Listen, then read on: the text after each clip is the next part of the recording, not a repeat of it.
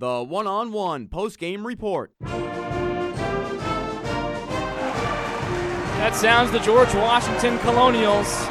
Their fans here, two sections full, ecstatic as Maurice Joseph, their interim head coach, sends a fist pump into the air and is excited here at Rose Hill.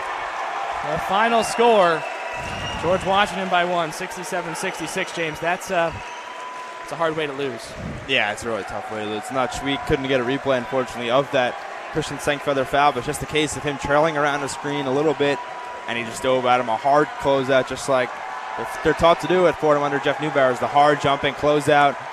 Maybe a little bit of a sell job by Tyler Cavanaugh, but we did not see Yeah, the, the replay, like so it's hard, replay, hard to judge that. But how about the clutch Yeah. of the clutch throws. factor of Tyler Cavanaugh hitting those three foul shots in a row? And GW is the team that's been on the wrong side of a crazy, wacky loss at home to VCU. They're on the right side of it here tonight. A crazy second half comeback by them.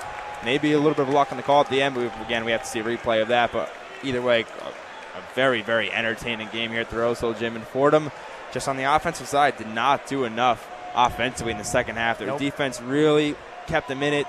I mean, but Fordham 25 points in the, in the second half after a 41 point first half. And we kind of saw it coming at the end of that first half where GW switched to that zone. Fordham couldn't get anything going. We kind of we mentioned that at the start of the second half. We said Fordham has to make some some kind of adjustment because they did not look good in the last few minutes of the first half, and ended up being a huge difference because they did not have any kind of flow offen- offensively in the second half.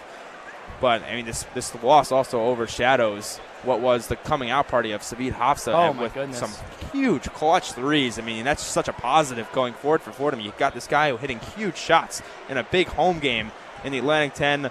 All of them right, right on the money. He looked looked good as soon as he left his hand each time. So there were some good things for Fordham in this game, but just a really a valiant second half comeback by GW. And there's a lot of credit goes to them with the defensive adjustment and with some very clutch, timely baskets and foul shots down the stretch.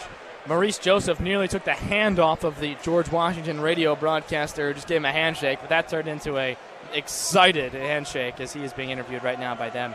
George Washington, the 67-66 winner, and probably some pretty obvious choices for players of the game, but our players of the game are supported by Montefiore Health System, one from each team, as selected by James and myself. James?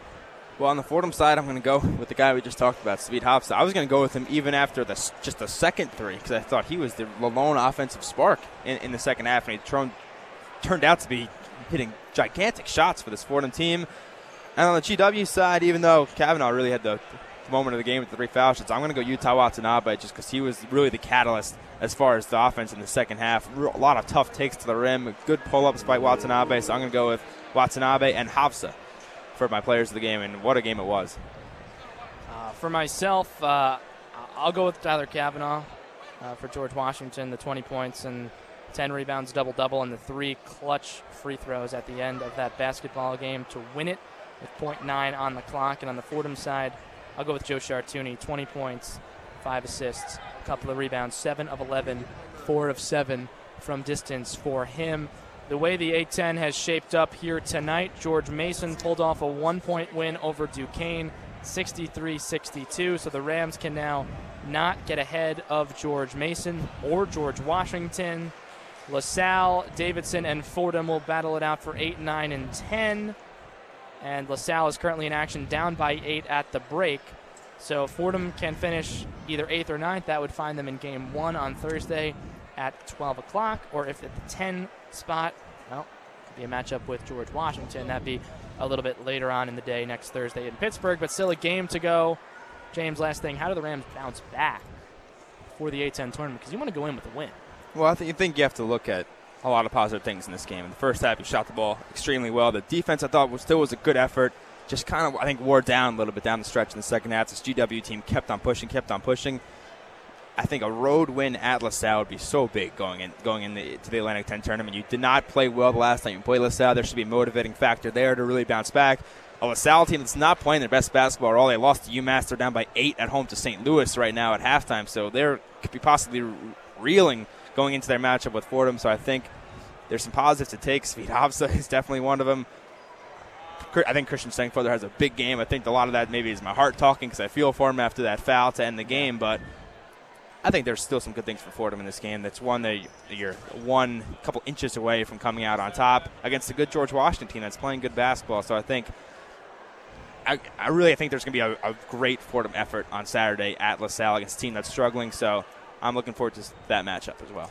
Well, you said to be a close one, James. You uh, you got that the final time at the Rose Hill Gym. It's uh, it's been a fun ride. It definitely has. I know. Hopefully, the Fordham get a couple wins in the A10 tournament for us, so our yeah. careers can continue. Maybe we can come back with a postseason bid, not named the NCAA tournament. Who knows? Maybe named the NCAA tournament with an improbable four-game win streak in four days. It's again, as I mentioned, probably the last home game for myself. A lot of games here over the course of the past four years with women's basketball and men's basketball. Just would like to take a, a few minutes, not to get sappy, or a few seconds to thank a couple of people.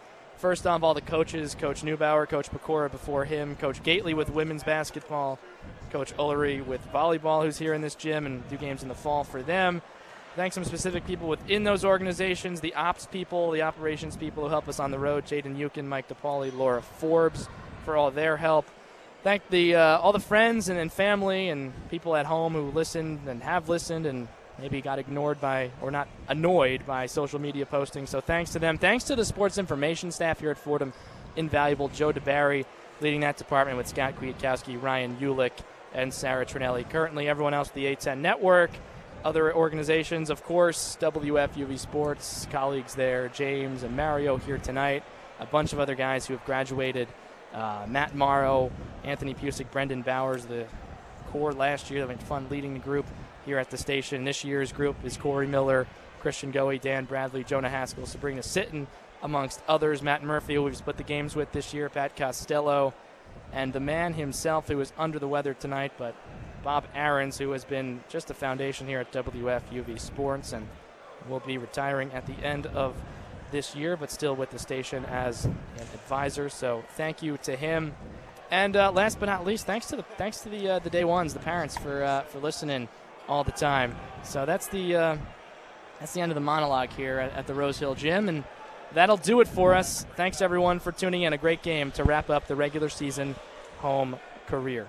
Once again, the final score of today's game George Washington 67 and Fordham 66. The executive producer of Fordham basketball is Bob Ahrens. The supervising producer of tonight's game, Francis Keene and Tom Scabelli. The producer of tonight's game, David Spampanato. Field engineer and producer, Mario Nicastro. Studio engineer, Chris Calamari. And the highlight supervisor, Joey Dayon. Special thanks to Fordham Sports Information Director Joe DeBarry and his staff for all of their assistance tonight. The Rams' next game is this Saturday, March 4th, when they take on LaSalle in Philadelphia. Tip-off scheduled for 2 o'clock, and we'll have the one-on-one pregame report at 1:55 on 90.7 FM, WFUV.org, and WFUVSports.org. The women's team plays their next game Friday, this Friday, March 3rd, against St. Louis in the quarterfinals of the A10 tournament in Richmond. Tip off is set for 2 p.m. The whole crew down there already. Tom Terzulli, James Corrigan, Sabrina Sitton. The one on one pregame report.